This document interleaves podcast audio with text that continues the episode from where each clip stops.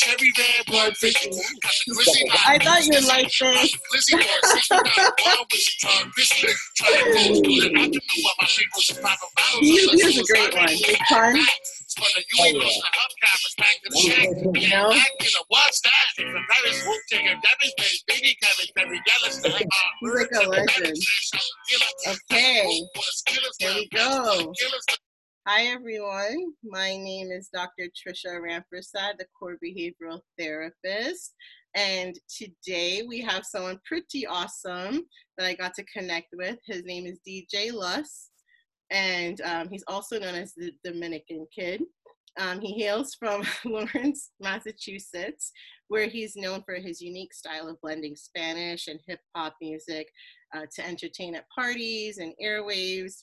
Um, he's DJ'd for iHeartMedia and the and Greater Media commercial radio stations in Boston, Massachusetts, and Hartford, Connecticut. And as an on-air jock, uh, DJ Lus has worked on the highest rated radio shows in the market, as well as the largest urban stations in the United States. Uh, besides radio mix uh, shows, DJ Lus works at the club scene, like um, well, with COVID, it's a bit different, but he worked uh, in major clubs um, in the Boston and tri state area, actually all over the world. I see here in Brazil, Russia, Dominican Republic, Bahamas, New York, Vegas, Las Vegas, um, and Los Angeles. So he's pretty much international.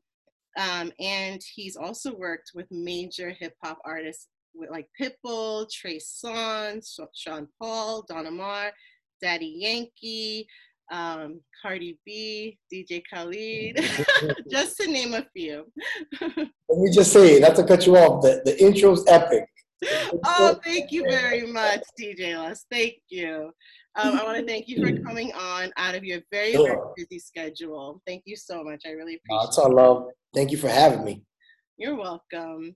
Um, as you know, this is a, a mental health podcast and YouTube channel. So anything to help out um, people during this time of COVID um, and having awesome people like you is just pretty much a blessing. Um, and shout out to the Dominican community. Leave alone. Right. So, um, and you know, I just wanted to thank you again, and I just want you to tell us a little bit about um, where you're from, how you grew up, that sort of thing. Okay, and before I start, are my levels okay? Do I need to speak up? You're fine. You're pretty good. Okay. you. Thanks for asking. So um yeah, um my background is from the Dominican Republic. Um I was born first generation in the United States, Lawrence, Mass. That's um small city up north of Boston. Um so yeah, I'm from the Dominican culture, but I was, you know, raised and born in the United States. Yeah. Um So yeah, that's my background. Yeah, your first generation. Well, did they say second generation? Well, first generation American, really. American, yeah, that I was born here because my mom and my grandparents um, came here from the Dominican Republic. Right. And then you were born here. So, and you grew up in Lawrence uh, all your life in Massachusetts. Yep, Raised in Lawrence. Um, it's actually a small city. Um, a lot of people moved to the city back in the days because there was work here. A bunch of factories and mills, Yeah. so there's a lot of opportunities for work. So a lot of people came specifically here because of the, all the mills. They did Polo, New Balance here. Uh, back then, Bugle Boy. So there was a bunch of um, mills, like I said. So Wow. that's why my grandparents came here. I was myself, why, why this particular town? Why not Miami? It's it's, it's way closer, but there was opportunity.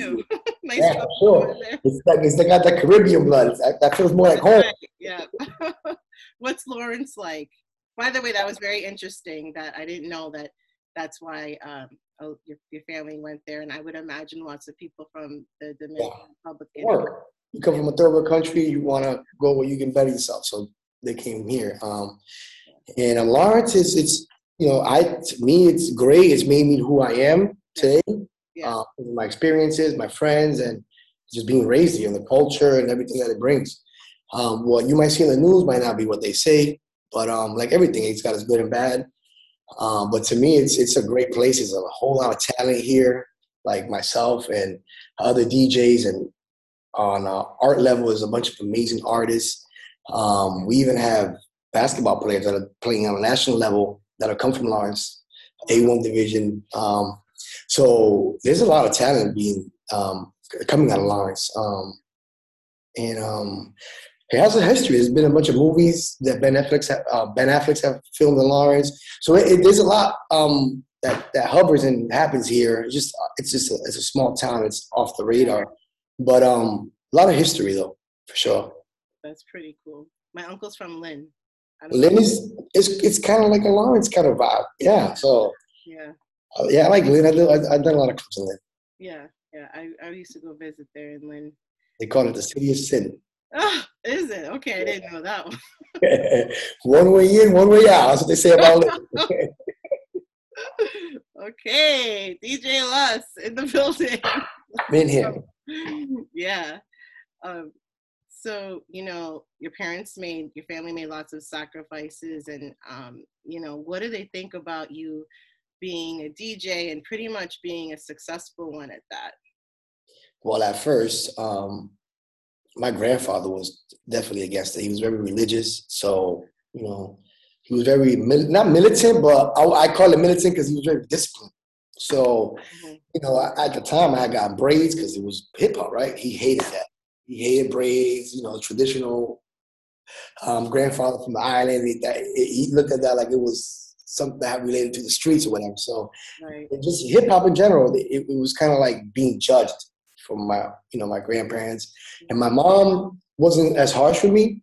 She was a little more open. She was actually the one that bought me the equipment. So as much as she didn't like it, yeah, she still supported me. You know what I mean? But that's what moms do, right? Yeah.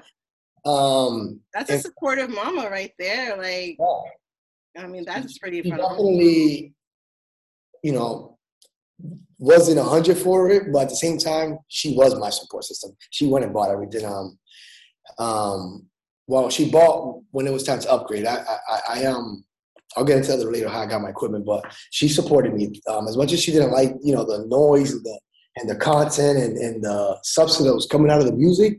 Yeah. She at least respected the fact that it was something that I loved and it kept me home. And she seen I had passion for that. So, yeah. so yeah, like at first there wasn't for it, but now she loves it. She's a fan, um, and she supports it all the way. Like, but sometimes that's how it is. You know how life is. You gotta. Yeah. They had the same vision I did, but she still somewhat did because she she always, no matter what, supported what. I, you know, at the end of the day, she still supported the fact that I wanted to be a DJ yeah it's so important when when parents are so supportive that's pretty awesome um was your dad around Just- uh, my dad was not around my dad um took off i want to say maybe like when i was four or five years old okay um sorry to hear that no but i mean yeah like you know it's it's cool um i have a relationship with my dad he lives in texas i call him i still right. um touch touch up with him um touch base with him i have a brother and sister they reach out to me a lot so which is good. You know, I mean, we even haven't physically met, but we at least created somewhat a relationship, and um, I'm planning to bring him up here for the summer. Wow, this, awesome. and my dad, um, because they haven't they haven't met my kids, my dad. Yeah, so, yeah. That, you know, I don't want my dad to, you know, God forbid he passes away one day, he never met his grandkids, or my kids never met my dad. So that's one of my goals to do this summer. Hopefully, if this, the dust settles with COVID. Yeah. Um, but yeah, my dad wasn't around. Um, I had a stepdad, and um, it was rough. Me, and, you know, I was a teenager, so it's I was rebellious. I was knucklehead. I was young, you know, so we clashed a lot. Um, so I left my house at an early age. I left at I want to say don't know the exact age, but I know I left my junior year. I moved out of my house. Junior year of high school. Yeah. Yeah, because I was making money DJing already, um, and I just felt like I didn't need. You know, you know, you're young. You thought you didn't I was I was in in a comfortable space with my stepdad. Um, but fast, but now I, I thank him for everything because I salute him. He did more than my dad did. Like yeah. a lot of us behavior that you know stuff that I that I know now is because of him. So even though back then I didn't really you know see eye to eye with him, but I tell him all the time when I see him, I thank you for everything you did back then. You know, back then I was I was in I was in, in a different. I was young, you know, but now I you did. Now, now I know why you disciplined me, or why you pulled me aside, or whatever. So, mm-hmm. you know, everything plays out at the end of the day. I think as you get older, you know, people mature and you realize who is in your corner and totally. Yeah, and yeah, and it, when you're a teenager, we all, you know, it's it's tough. It's tough. It's difficult. Um, so yeah. Well, you gotta like, you know, you said you gotta mature, and, and it took Yeah. me time, but I, I I respect that man just because he didn't have to do what he was doing at the time, and he did it. Yeah. So Was music an outlet for you then? yeah, totally. I used to dance before I started DJing. I was into dancing a lot. Yeah, I was like break dance and dance house, and um, Break that was my first. Yes, I knew I, I liked music. I mean, I'm, a, maybe I wasn't the greatest dancer, but but I used to dance and get together with people and create little circles and hype each other up and join talent shows and stuff like that. So I knew I liked music. Um, yeah, for sure. That was in. And my mom always peeing on a Sunday, Yeah. music around me, like it, it, it put all us in the mood. So I knew that music definitely played a role. So music and dancing was your thing. That was like your outlet. All right. Yep. Teenager and growing up in Lawrence and what have you. So that's good. And when you don't learn, you know, um, what you what you don't learn at at home, you learn in the streets. So, Yeah. you know, it was good that the music kept me at home. Yeah. And did you you learn your uh, music and your love for music from your mom? Um, well, nah, my mom's brother, he's he's a he he plays her older brother. He had a band, so Okay. I was always like, like, be like amazed at how you know my uncle could like turn the whole energy around the whole house, you know, and Yeah. and everyone has his attention towards him. Yeah. That used to like call my attention. Like, wow, this guy, he's he's. It's like we're all like he's he's controlling the energy here right now. Yeah. Um, so that kind of like, kind of like just made me look at entertainers a little different. Like, wow, this guy could really like, someone could be like, this guy could be having a, a bad night because your your energy and you being charismatic and your personality, you Mhm. just turn, you know, homeboy's attitude around. So just all of that kind of like help Yeah. manifest me coming a DJ. Like it was it was those experiences, me seeing my uncle doing this and you know, so like I said, my mom wasn't the influence with music, but it was my mom's older brother, he was a band member. Yep. And then um the person who influenced me to DJ DJ was my mom's youngest brother. He used to work Okay. with my mom. Yeah. Um, yeah, so my mom, just to bring it back a little bit, so Yeah. my when my grandparents moved here to the United States, my mom and her older brother basically had no childhood. They were like the old my, my, my grandparents were always working. So their job was to cook, clean, and be the parents while they were gone, right? Yeah. So um um my mom and my and her brother, that's what they did, right? So um the little brother was basically raised by my mom because my grandparents were always working. They were always in survival mode. They got to keep the bill on. So my mom basically raised her youngest brother. So when my mom, fast forward, was older, her younger brother lived with us always. Yeah. Fell my mom, but he was like twenty something. I'm at the time I might have been like eleven years old, right? Yeah. But he had turntables. Okay. The turntables. I seen turntables in my life, and like, With the vinyl records and stuff.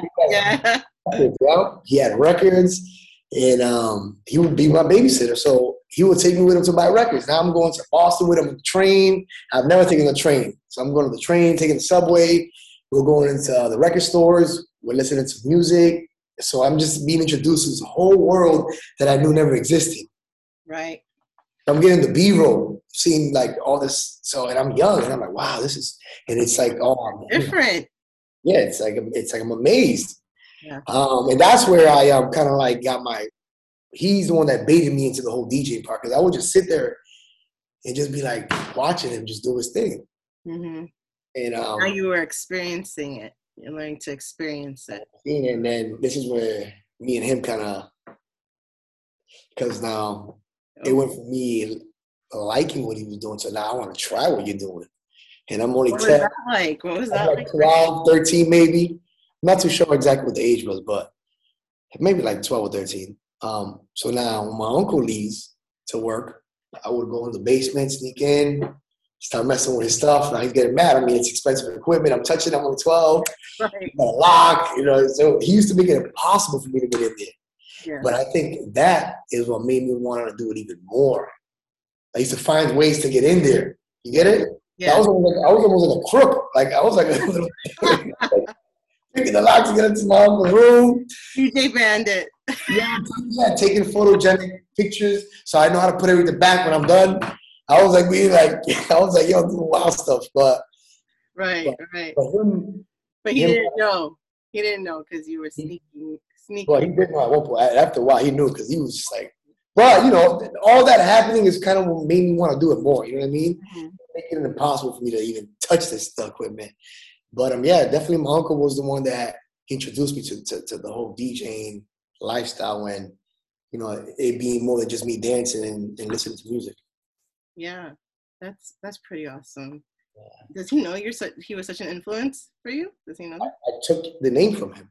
His name was What? His name know is that. David, Uh-huh. right? So his DJ, I, I I couldn't figure out a name. I used to have trouble thinking of a name, so his name was D Lust with Okay. a T. So I just took the T out and I called myself DJ Lus, just because I'm like, this is the only way I can pay kind of homage to him. He Yeah. DJing, he got I already stopped DJing, so I was like, oh, what better way to not keep the legacy going? Yeah. And he's my biggest fan. That oh, that's awesome. You know how some people can get jealous of you know family members. Ah, no, he, yo, he loves it. He embraces me. So like, he was supportive, and Yeah. I pay homage to him. You, you, yeah, and he gave me all his records and everything. Like, yo, here, man. He seen like his records. he gave me his records. I well for the first, yeah, you know, at first he was, you know, it's it's a collector's item, so you don't let Yeah. that. After a while, when he see where I was taking it, know, I'm on the radio, and he's like, wow, I can't believe, you know. So he know that he knows that he's the one that injected that into my blood because without him there, I don't think I ever would have been exposed to turntables or the DJ culture or whatever. You know what I mean? So I probably would have been on a different trajectory route, Yeah. being where you grew up and everything. You know, so Totally. So I'm definitely thankful, and, I, and every time I, we have a great relationship. So you know, I was calling for advice and stuff. yeah, that's so good. That's so cool. He's your biggest fan. I love it. I love it. Yeah, David, shout out to David, yo. Shout out to David, Uncle David. D. oh, so you know, being Caribbean and um, being Caribbean and stuff, there's so many issues happening right now. And you know what? Music is cathartic. It's healing, right? And like you said, someone can come in and maybe the guy just lost his job, and then your uncle started spinning or playing music, and the guy just ended up he just turned his whole day around, right? So um, in the Caribbean, there's a lot of mental health issues, a lot of things that um, that really, you know, for example, there's what what issues do you see in the Caribbean that you feel need to be changed? Like I have a passion for certain things, especially the treatment of women in the Caribbean and what have you. But what are some issues you've you've seen in the Caribbean, um, or you've heard about, or well. I know for me going to like, yeah, Dominican Republic, for example, because I go there often. Yeah. Um, but it being a third world country, um, I feel like a lot of third world countries suffer from like corruption with politics. Um, on, on, on, on a root level, on uh, is- I feel like there's also a lot of trauma Yeah, in those islands because of history. yeah, Um, uh, women definitely don't get treated right. You hear a lot of stories of like uncles and families and stuff, this sexual stuff that you and, and you hear of like stuff that or, or not that you hear that, or it's almost even normalized. You see younger girls getting. Like they were a grown, like if it's a grown woman. So a lot of things that should not be normalized, it's almost like it's normalized in yeah. certain places. Um, And it's up to us, people like us, to speak up about it. That it's wrong. That that kind of definitely, definitely. Um, and another thing is, is since it's not enough to go around, you know, it's it's it's third world country. Yeah. Uh, people's mentality it forces them to like. like, There's a lot of people that I that that at first I didn't know how to look at it, but I'm like, you know what, I can't knock it because when you're living in that environment, you gotta have your survival skills. If if if if I'm not a savage, and the next person's a savage, then he's gonna get to the food before I get to the food.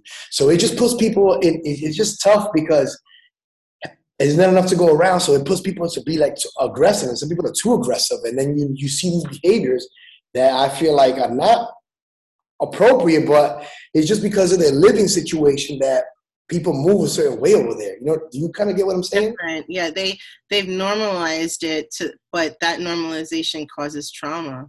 There's like a lot of trauma, and there's a lot of people that are not educated because there's no education. So you only know what your parents tell you, and uh, so this could be information that's been brought down, but it's not necessarily the proper information, and you can't be thinking or moving like if you were in the '90s in 2021. Yeah. So, you know all that stuff. You know what I mean?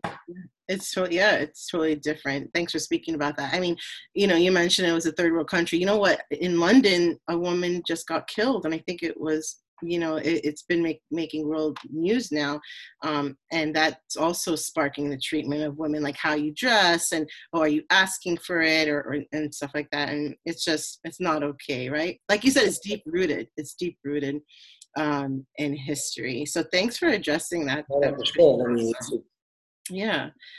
Um, so, have you? How do you prepare mentally and emotionally for your job? And I'm sure you pro- you played in the Dominican Republic and massive places as well. How do you prepare for um, what you do?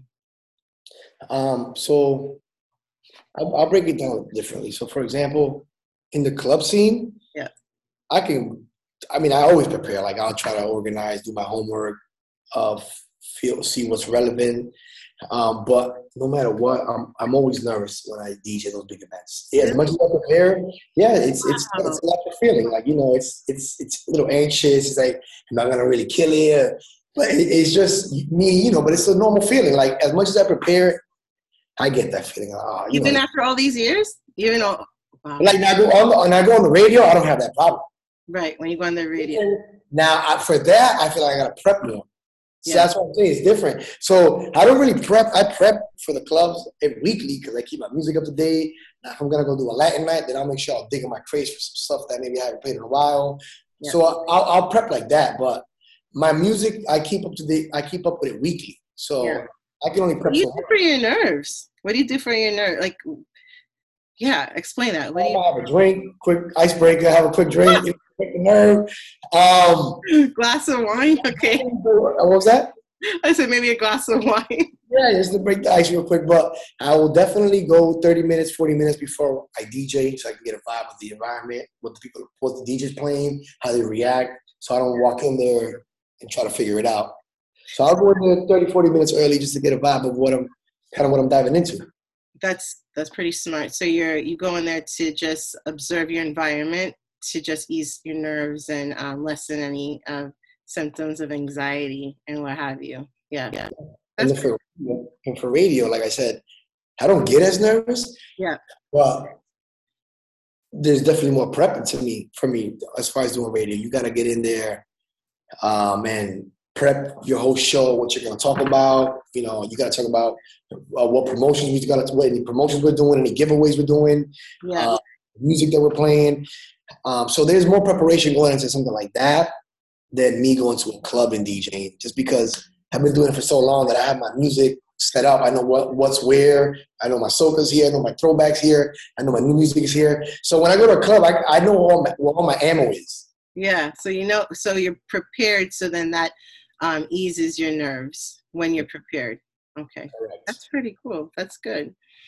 Um, do you remember the most memorable place you've um, DJ'd at or performed at?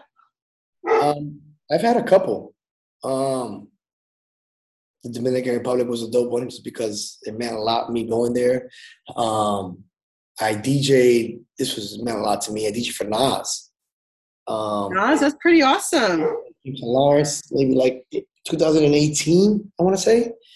And he was just doing a hosting event at a club, and I was a DJ, and I was just playing music, and he was I was just the host, and he has a he was vibing with the crowd, and he was vibing with the DJ. So he left his VIP, came to the DJ booth, and um, he's comes on stage, he's hanging out. Yo, DJ, I don't know you, but I'm feeling your vibe. He goes to me. Oh, cool. Oh my gosh. Uh, Gonna shout out by Nas yo, he's like, I don't know you, but he didn't get to say my name. He's like, I don't know you, but I'm feeling your vibe. Yeah. And this, this is what hip hop is, right? He's like, I'm supposed to be hosting, but we're gonna turn this into a show. Drop anything from my catalog. And depending on how that goes, I'll figure out if I want to do another song. Fast forward, we did eight songs because he was going off of my energy. Wow. See? So that was like a. It was not planned. It was not supposed to happen, but it was. It was just it, organically it happened. You know what I Those mean? are sometimes the best experiences. Things that organically happen like that. Ooh, yeah. Those So, are like the most memorable. That's pretty awesome, though. that was a dope ass show. And what was crazy? That was on the same time that I started the nonprofit. So what I do, I bring a couple students with me. Yo, get on stage. Yeah, Um, kids don't know no better. yeah. The camera, they're recording. They didn't capture me. They captured only Nas because they were so hyped. The fans, they're dancing, they catching on. So, but it was cool. But you know what I mean. But it was kids being kids, they're young. They, it, it was a moment. They were like, "Yo, this is fucking legendary." You know what I mean? yeah. So, um, but that was around the same time that um, I started the nonprofit. So it was cool that I got to bring some kids with me that were in my class and seeing that whole energy turn from him hosting to now me DJing for him. So I was able to pull that off with the Nas. I did it with ASAP Rocky. So it was cool that um, I was able to tie in my career with the nonprofit and someone that they know, and it just happened right on the spot, and they be part of that. That's it's like a domino effect, one thing after the next. It's just that's beautiful, man. That's great. That Can you talk about your nonprofit? Did you start it, the nonprofit? So, so the way we started off, um, it was I used to when I so I used to work for iHeart, like you said. iHeart iHeart Media, right? Yeah, I worked for iHeart, um, and I had situation, so I kind of just left the station. Right, it Mhm. didn't work out for me. I wasn't growing, so I um, walked away from it. It was a lot to lose, um, and it hurt me at the time. You know, I, I I went from having this big machine behind me to Yeah. um, now I'm on, no longer on the radio. Right, so. And it was a major radio station in It was the Boston. number one station at the time. It was called Jammin' 94.5, right? Sorry, what was It was it? called Jammin' 94.5, Nine Jammin' 94.5. Okay. right? Um, and at the time, they were huge. Um, Yeah. So an incident happened, and I kind of just walked away from it because I felt like it wasn't working for me. So um, when that happened, I was like, what am I going to do? So I, I put my energy into something positive, work with kids. I had an opportunity to work at a, at a program, a nonprofit. I was just part of it. And um, I was there for two years, and it was dope. I was like, damn, as much as I'm teaching these kids, they're, they're teaching me. Yeah. So I was learning a Isn't that how it always? Yeah, that's how it goes, right? Yeah, you, you'd be surprised how much I learned from these kids. Like they were keeping me hip. So I'm like, yo, you know what? I kind of need this. I need this because they're, they're, they're, they're, they're, they're, as much as I'm doing for them, they're doing for me. Fast forward, I asked for a raise. Um, they didn't want to give it to me. So then me and my buddy linked up. He used to be, and he's was the um, vice president of the NAACP in Connecticut. Very cool. So, Very cool. Jason Teal. So we linked up together and um and we kind of kicked off the um nonprofit. He technically owns it. Um, I run the Massachusetts division. So it started out in Connecticut originally, right? Hartford, Connecticut. Yeah. And um, we expanded it to Massachusetts. So now I run the Massachusetts division and he takes care of the Connecticut division.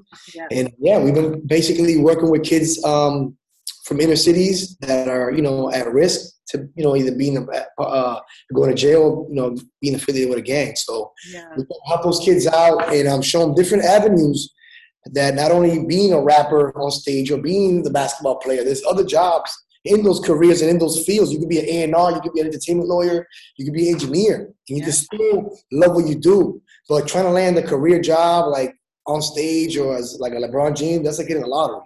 So we just like, listen, man. There's other avenues in the industry where you can still make money. So we, we we kind of focus some of the energy in that on that and become an entrepreneur as well. You know, I love that. I got I got to take a look at the website, um, and the kids are they're making their own their own businesses. Entrepreneurs, their own clothing lines. They're uh, they're DJing. Coming, it's pretty awesome what you guys are doing over there. I changed the play, right? That's what. yep. Change the play. So change the narrative. Whatever you've been doing, if it's not working, let's change it. Kind of like a game, right? If you're losing, Yeah. You got to change the play. You got to switch the script. So we take the same approach. Um, we work with a lot of kids that are incarcerated. Um, they're called DYS. So it's what does DYS stand for? Um, Division of Youth Service? No. yeah, yeah. I'm, I've been doing this for three years. I should know that right now. It's all right. Division of Youth Services, I Yeah. think. So so we work. We have uh, state accounts. I've done like at least six different jails, what they call facilities for kids. Yeah. Um, so we do that. We do the Boys and Girls Club. We do the high schools. We do middle schools. And um, we have a different, even though we target kids at risk, we have a different approach. So usually I won't work with any groups bigger than like 10 or 15 kids. What I'll do is I'll have 10 kids, right? Yeah. And then 10 kids at risk. and then I'll leave about five seats empty, and then I'll tell those kids at risk to go to your school and find me who's the most popping rapper, who's the varsity elite player, who is the best photographer. So I get these people, right? These Yeah. elite students. Yeah. Now, and you got the elite students, and you got these. So you got the bottom of the barrel with the top of the chain, right? But they, they can have no interaction in the hallways because they don't they don't mix. They're Two from different groups within the within the school. Oh, know Yeah. Yeah, We'll, we'll, we'll make these kids, if not, we'll scout them out. Now we merge them together. Do they Now- getting along and being friends with each other after that. Now you're bonding these kids, and now putting you with so and so who might be confident, Yeah, right? The basketball player. Now I'm putting you. Now I'm putting you guys to partner together. Now it's forcing you to step up your game exactly. Yeah, on a positive level. You know what I mean? Well, now and it's realistic. Whatever goals goes with setting. So we do we we we tiny little tactics like that where we grab like standouts and we put them with kids that may, may lack confidence or may lack um, teamwork skills. Now Yeah. putting you with the with the varsity football player, the most popular kid in school. So how, how are you gonna deny being? yeah, You know what I mean? So we put them in these scenarios where it kind of like helps, um, you know, boost up their confidence or their, um, so you know, whatever they're lacking. That we Yeah. so um, and we also do is um, a lot of uh, a big issue that we have is um, kids don't want to be associated with police. Like you know, especially with what's happening now, right? The especially what's happening now. Yeah, this community, you want to have minorities being police, uh, be doing the police. You don't want to have a white guy who lives five. Um, I'm sorry, who lives five times over. Yeah. Right. Yeah. But you want somebody who lives in your town who looks like you policing, right? Mhm. So we encourage more kids in the area to become stuff like that. So what we do is we bring in police officers that I know off duty that either DJ, yeah, either photography or do um, anything that's involved whatever we do, and we bring them into the program off uniform, and they're instructors just like I am, and they'll be teaching you how to DJ, how to make beats, how to record, and then at the end of the program, they come in with their uniforms on. that's So so of bridging the gap between Yeah. the community and the police because right now it's not cool. So we try to like buffer that out. You're trying to basically show the kids, you know, that you thought this person was like this, but now he's coming in with his, or she's coming in with her uh, police officer uniform, and They're like, oh snap, you're a cop this whole time? right. Like, wow, that same cop sees you doing some knuckle knucklehead shit. They might let you go because they know who you are now. You get what I'm saying? Yeah. So we, we try You're to bringing them together during a time that's pretty phenomenal. You're bringing them together during a time of racial tensions and where Correct. it's very high, and um, you know p- the police don't have the best reputation right now Yeah. um, in in various areas. So this is pretty awesome that your organization is doing that. It's pretty awesome. like like I mean, we only do like 10, 12 week programs. I really can't teach you how to be a DJ in 10 weeks. Well, a, a professional DJ. I can I can I can get you going, but I can't teach you how to be a pro DJ in 10 weeks. But I can teach you life skills. I can teach you how to how to how to meet a goal. I can teach you how to be a team player. I can teach you how to boost your confidence. I can teach you responsibilities. That's what we do during the 10 weeks. We just buffer it through music and fashion. Yeah, that's so cool. And I would imagine too when you bring the kids together with different with different types of kids too, that it probably lessens bullying. Yes. Lessens, yeah, and It that's helps, out. it helps out because now you got you're, you're, you're, you're bonding kids together. You know what I mean? yeah, yeah, But I will say this: you can't save them all. Not all the kids I have are a happy ending. You know what I mean? Some Right. kids, you know, not unfortunately, we don't save them all. You know, some kids go back to that environment and just kind of like they don't know no better. So it's tough. But So you, you're like kind of closing the recidivism, recidivism. I've always had a tough word. that. Yeah, that um that rate, the recidivism's rate. So you're putting a closer gap to that. So, but it is sad. Yeah. it is sad when the kids are going and they're going back in. Yeah, because listen, once, they, once they're like in these facilities and they're with us and they're out of that environment that they're in, Yeah. you can you can deprogram them. You can do what you want. Yeah, once they go back to that environment, that toxic place, their boy, the peer pressure, um, oh, I don't got no money. I was gonna say the making the money. Yeah, I got, I got, I, I, I I'm not. I, they don't want to hire me because I got a record. right. After this, I'm gonna go. Yeah, I'm gonna go do a quick come up.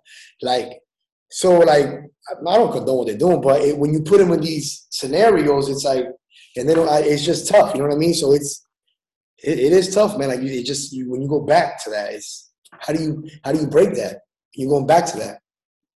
Well, people like you and organizations can help with um, Yep. preventing them from going back. You said you helped out in the jails too with the kids there. What was that like for you? What was that like? and, and the cool thing about it is that um, Yeah. I actually have some amazing stories to tell. Um, I have two students that were behind the desk as a student, Mhm. and they're now teacher's aide. They're my assistant. They're getting paid. They DJ me on the weekends. That's awesome. That's phenomenal. When I go in the facility and I see a couple kids, 18, 17, 19, and then I bring in one of my prior students that is now an instructor, and he's only 22. Fast forward three years, four years from your age, and now he makes an extra 500 on the weekend now DJing because he got it together. He's getting booked, and now I'm paying him to come teach you guys. So Wow. he figured it out, and, and, and that's a positive story. He, he went from sitting where you are now, and he got it together. That I'm like, you know what? I want, I want, I'm gonna put you down me, and now he's teaching you guys. So we've we've, we definitely got some stories that we turned around. Like you know, they're, they're like I said, they're, now they're part of the team. You, Yeah. were my, you were the problem. Now you're part of the solution. That's so. You guys need to go up and down the East Coast or across America with this organization. Well, we're, trying. I mean, we want to brand it as much as we can, but it's tough though. But yeah, we want to definitely. Yeah. Florida next. We're working on Florida. I was just gonna say you should work on Florida, New York, like the major cities. Where in Miami? Um, yeah, because um, um, the company that I collaborate, which is eight and nine, Yeah. sponsor me. Um, they're the um, uh, they're like one of the top three fashion brands out of Miami. They got national distribution, so they are. We use them to do our our, our designs. To, so they FaceTime. So the kids FaceTime the CEO of this company, and they they get to see you know the process. Um, but since he's already in Miami, and we've been doing this for so long, Yeah. that we- we figured, yo, why not pivot in Miami? You're there. That's the perfect. That's when Miami is one of the perfect places to be in. And, and they have the same issues we have here when we're doing the problem. So Yeah. yeah, we're definitely looking into that. Yeah. Yeah. That's pretty awesome. That's pretty pretty cool. Um. So you're changing the world by working with these kids and what have you, which is pretty awesome. Um, how so the I, people are talking about what's going to happen after COVID. Like the Roaring Twenties, people are talking about it. I mean, you're going to get booked, and these kids who are doing what you're doing, that you're helping, are going to get booked. Um, are you like prepared for that? You're going to be in high demand right now. Yeah, I agree with you You know? 100%. I agree because um, the past two, a year, everything got either postponed or it's either got canceled, right? yeah. So it's going to be a surge of like bar mitzvahs, sweet 15, weddings. yeah. I didn't get to celebrate my birthday or my graduation, so yeah, you know what I'm saying. You gotta, you gotta, post, you gotta reschedule that. you gotta run with it like everyone else. I, I have to. There's all these things that people haven't. You know how many weddings got canceled and stuff. Ooh, so listen, so this COVID has been like the gift and the curse because it killed 50% of my income because I, I was doing prior to this, I was in the clubs on the weekends, right? Yeah. And um, I lost that. So Yeah. um, I had to kind of like restructure the way I live and budget myself. And um, I sold my house, like I told you, because I didn't know what was going to happen, right? Yeah.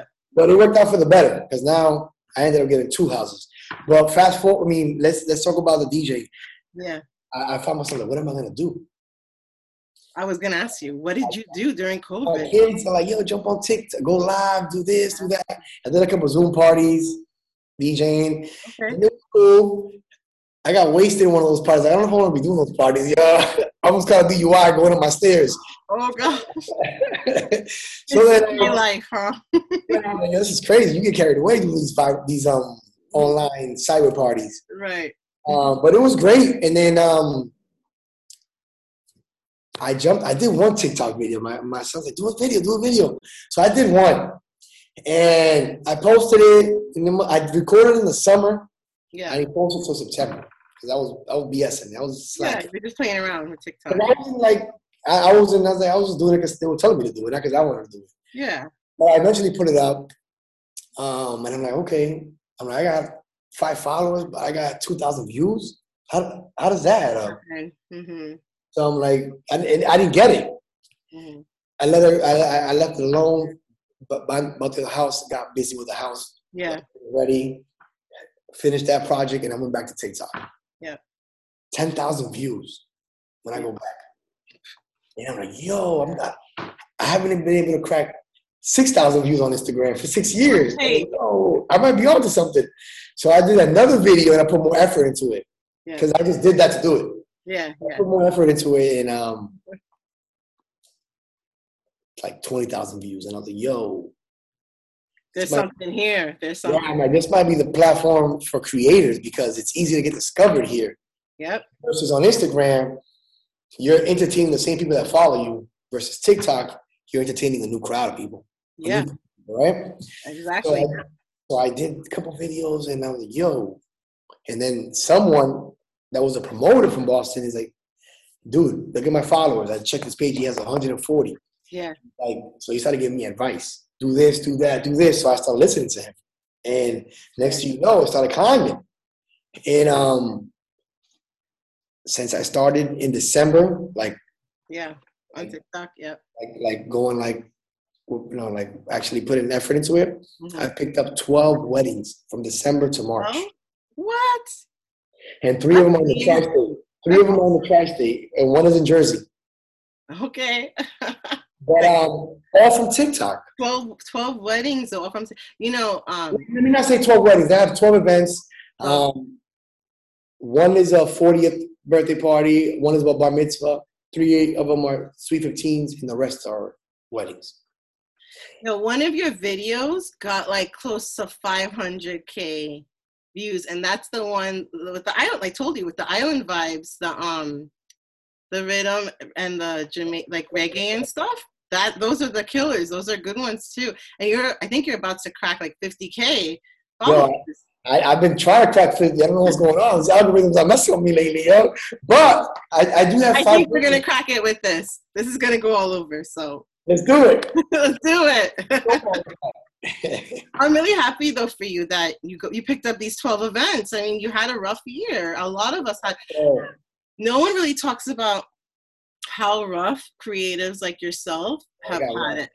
it was a rough year, dude. And um, Yeah. you know, um, luckily the station furloughed me. You know, so I was collecting unemployment, and then they had me. on I'm sorry, I didn't know that. They Yeah, I, I furloughed. got furloughed, but hmm I got a great relationship at the station, so they I had me on call. So it, it, it never felt like I got let go because I was always on call, DJ. I mean, I'm working. So that worked out for me. You know, I was able to still uh, finesse the nonprofit with with those um, doing it from home, Yeah. the, the Zoom classes.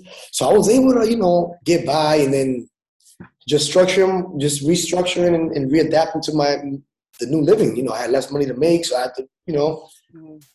just spend less money and go out less and adapt to my new situation. So It's a new world now, right? well, yeah, so I did a lot of that, and um, now hopefully things open back up, and you know we get some momentum going. And I mean, people are hitting me up for parties.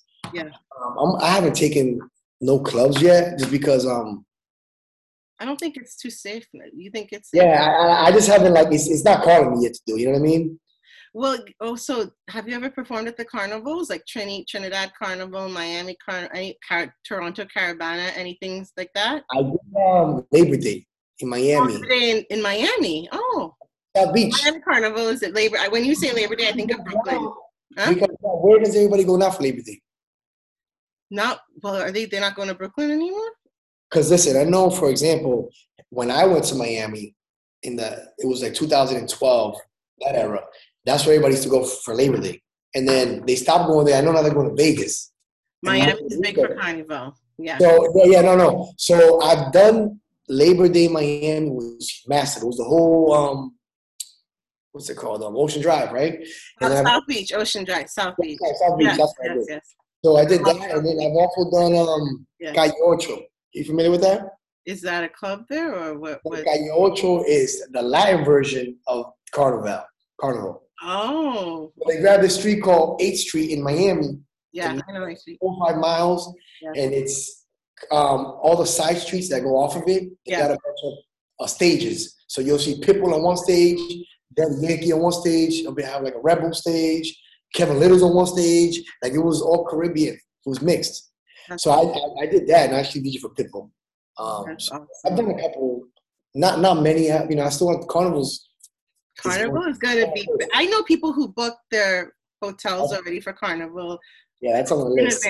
It's gonna be. That's what I'm saying. Like, are you prepared? Like, get ready. Yo. Yeah, You yeah, know? yeah, that- yeah, those things are gonna be through the roof. I'm telling you, it's gonna be. It's gonna be a good time. I mean, I think people have suffered so much, and there's been so much We're loss. ready for it. Yeah, exactly. Everyone is pretty much ready for it. Um, so what what kind of advice do you have for creatives like yourself now, not emerging, that's coming out? Um, definitely take advantage of all the tools in um, um, like for example, the internet. Like Oh yeah, I was coming TikTok up, for I- yeah, I was coming up. I, didn't have any of these platforms. I was doing groundworks. I was walking down streets, knocking on doors, selling CDs down my hall in high school. So um, nowadays, you can find a graphic designer for, for like ten bucks on Fiverr.com. Yeah, Or I would pay 80 bucks for a graphic designer. So there's a bunch of tools out there. You just got to crowd surf. Um, what else? You can TikTok, all these uh, YouTube, they're, they're platforms you can get discovered. When I was young, you have to go to New York, go to the record label. If you wanted to be on TV, you have to go to LA. Now you don't got to go to these big cities and big markets because you got these platforms that that put you where you can create your own following and, and you can monetize that. yeah, So definitely take advantage of all the tools that are out there, um, and don't get discouraged as far as like um, there's not one right- there's not one way to make it. What worked for me doesn't necessarily is going to work for you. What worked for so and so. So there's not one right one right way to make it. 'Cause A lot of people discouraged. Oh, you know this guy, dude, dude. Just stay consistent, yeah, growing, and um, I mean, yo, perfect your craft. Because I feel like sometimes people get too antsy and want to make the money yeah. before you, you sharpen your knives up. You got to sharpen them up, get them right. Sharpen your knives. I like that. Sharpen your knives. Listen, if you're good at what you do, Yeah. you'll have a job for the moment. If you're great at what you do, you have a job forever. That's so good. So If you're good at what you do, you have a job for the moment. If you're great at what you do, you have a job forever. Very, that's pretty awesome. Oh, you're so full of wisdom. Who knew? DJ. from people that you know, it's stuff that I hear from people that I admire that are successful, that I see them. You know what I mean? So this is just me. yeah. Your, your world experience. Yeah. You know what I mean? The people that inspire me and people that kind of motivate me. So Yeah. for me. So I just, you know, spit it back out, hoping it works for someone else. Well, I mean, in the line of work, like you have to be a business person, like you, and you have to have um, people like you come, you like when you um, do like when you work with other people, right? You both can help each other's platforms out, right? And then you get your name out there, and so yeah, Well, yeah, one hand wash the other, and then and like, two ideas, Yeah. fuck up many ideas, and and then now you're tapping into each other's fan base. So yeah, it's a win-win. it's a win-win. Exactly. Yeah. So now, people want to get in touch with you. Um, can you give give some of your information? Like, let's say they want to book you, or they want to connect with you on. TikTok and stuff. For sure. Um, all my platforms are at DJLUS. Yeah. And um, or you can just go directly to my website at djlus.net, and you can get a hold of me through there. and cool cool and let's say years from now years from now what do you want people to remember you by Hey, that's a tough question. Um, I mean, what I mean, yeah, like I started uh, this DJ stuff, this music stuff. Um, started out as passion, um, hobby, became my career, became my job, and um, people that know me will tell you what I'm going to tell you that I stuck to what I wanted to do, and I kept doing it. So, like, if if there's something that you want to do, just just do it. I mean, I'm I'm I'm a living example of that. Like, don't get me wrong, I did get a nine to five. I I did that route, but I believed in myself enough that I, I don't have to do any of that anymore. So just for just believing in myself, man. I, I was a big believer in what I did, uh, what what I was doing. So, I mean, yeah, just believing in yourself, bro. I, I guess I, I I'm a good example of that. I'm from Lawrence, a town where you know a lot of people like get you know downplayed, you know, because of where you come from. But at the end of the day, you can shake that off, and if you're consistent with what you do and believe in yourself, you're gonna you're gonna win the prize, man. Just bet on yourself. Consistency. That's awesome. Yeah. Thank you so much for coming Oh, on. thank you for having me, Trish. I appreciate you, Rafael. Thank you. Uh, let's connect. Let me know um so I can repost this and all that. Yeah, yeah, I'll definitely connect with you uh, and send you this information and stuff. But um, whenever you're in Boston, girl, you better pull up to one of my parties. for sure, for sure, and maybe maybe you'll um, throw my graduation and my birthday. Oh, talk about that. Yeah, yeah, we do something out there in Jersey, the tri-state. Huh? Yep, yep. Let's do it. Let's do it. You know, right, um, yeah, you're you're a you're a breath of fresh air. Let's just put it this way. I think bringing joy helps uh, uh helps people um, alleviate or lessen symptoms of anxiety and depression. And music is really healing. It's really cathartic. So thanks. Keep doing what you're doing and inspiring people.